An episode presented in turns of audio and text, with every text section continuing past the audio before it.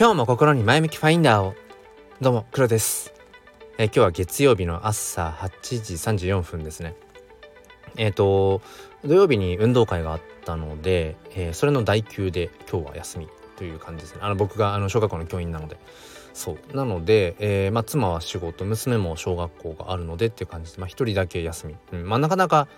まあないですね。1年間の中でも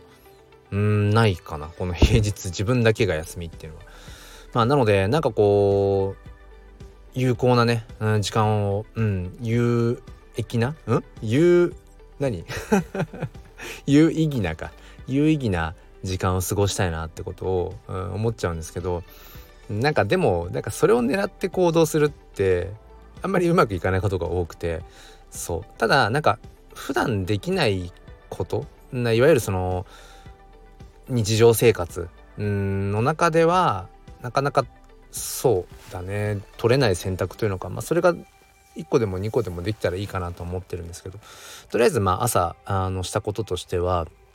まあ普段その娘をあのー、すぐ家の近くのね、えー、と近所の友達とかとそう集合してる場所まで一緒に行って、えー、で友達が集まったら行ってらっしゃいって見送ってから僕は仕事に向かうんですけどもうーん。まあだからこう学校まで一緒についていってってことは普段まあできないわけですよね。まあできないできなくはないけどまあそこまでうーん。ねする必要もない。それはまああのー、なんだろう。まあ要は過保護に過保護になりすぎないななりすぎるしっていう文脈もあるしあとは単純にまあ学校まで送り届けてるとちょっと自分自身のあのやっぱ出勤時間のね関係で。っていうまあいろいろ難しさがあるんですけどまあこんな日はちょうどいいなと思って、えーまあ、ポストに手紙をなんか出すついてにっていう口実で、うん、一緒についていって学校まで。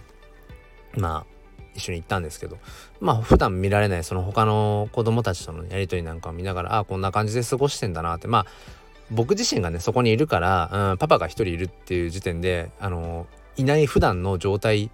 ではないと思うんです。うん、だけどなんかそのあこういうこの時間帯にこういう場所を通ってあのまあ言ってるんだなってことがなんかこう感じ取れてでその時にふと思ったのがなんかねそのまあ送り届けた後にまたこう家にね、えー、U ターンして歩いてる時にまあ朝こう、まあ、仕事に向かう方々のこうなんだろうなうんこう人たちと一緒に こう歩きながら、うんまあ、自分は仕事に向かうわけじゃなくてっていう中でそうあのなんか普段やっぱり型にはまっ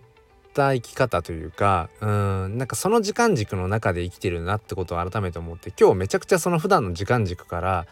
外れたなんかまさにそのパラレルワールドにいるような感覚になったんですよね。大げさなんですけど。普段だったら月曜日のこの朝のまあ7時台うん、今収録してるのは8時台ですけど朝7時台っていうのは、うん、娘を送り届けてもその普段の同じルートをこう車で、えー、職場、うん、学校に向かうっていうなんかもうそれが当たり前でなんかその人生しかある意味知らないっていうか、うん、平日の朝のその時間はそういう過ごし方しか基本的にまあしていないであえてそこを飛び出してっていうこともまあうんしないわけですよね。って思った時にそのやっぱり今というこの瞬間うーん本当に無数の選択肢が本来あるはずでだけどその中で、まあ、それを意図してか、まあ、自分でこう好んでというのが